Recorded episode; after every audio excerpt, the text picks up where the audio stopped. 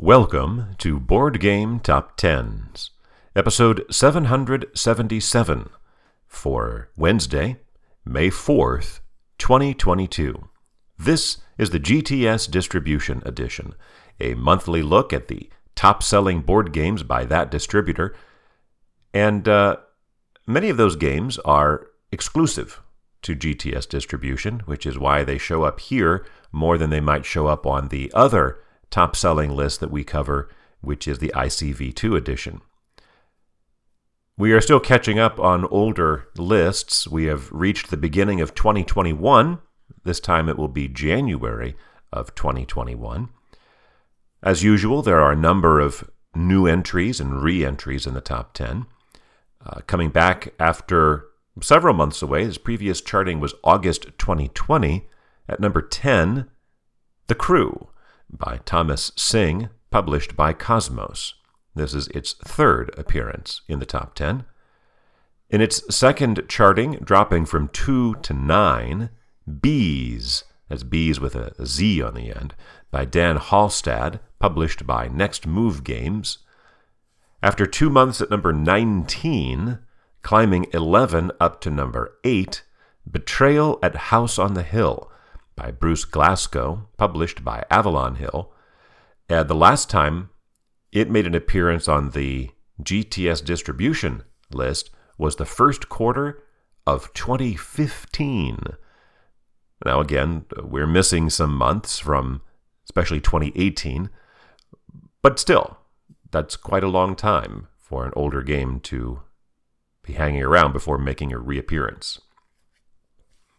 Climbing 3 in its fifth appearance to number 7, the first of our Azul titles. This one is Crystal Mosaic by Michael Kiesling, published by Next Move Games.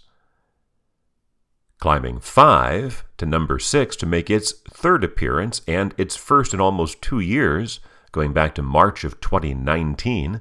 Remember, this is the January 2021 list. Great Western Trail by Alexander Pfister, published by Eggertspiele. This would be the first edition of Great Western Trail, as the second edition had not been released yet.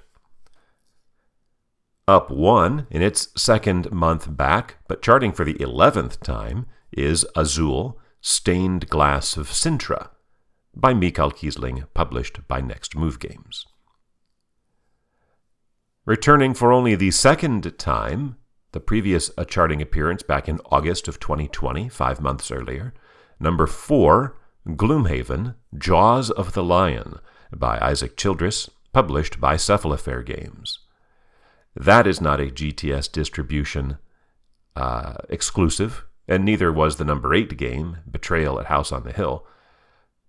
But uh, a lot of the, the Azul games are, and that's part of the reason they show up here.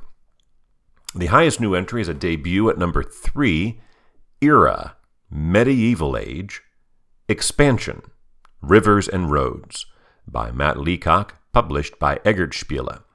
The base game charted just once back in October of 2019.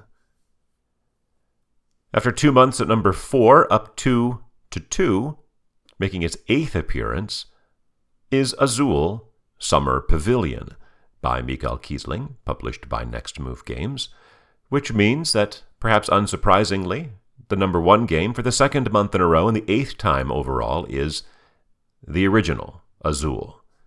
Also by, of course, Michael Kiesling and published by Next Move Games. This is its 21st appearance on the list. That is, of course, our units list, total number of copies sold of each of those items let's take a look at the revenue list, where bigger games do per- perform a little better. There, the number 10 game is Praga, Caput Regni, which was only number 18 on the units list. Number 9 is still Beez. Number 8 is Gloomhaven, which does not even appear in the top 25 on the units list. I guess that means Gloomhaven is must be an expensive game. I don't know. Number seven is Azul Stained Glass of Sintra, down from five.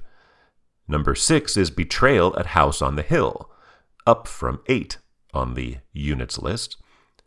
Number five is Era, Medieval Age expansion, up down from 3.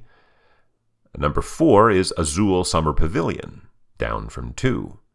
Meanwhile, Gloomhaven Jaws of the Lion moves up from number 4 on the units list to number 3 on the revenue list, but Great Western Trail makes an even bigger jump from 6 to 2.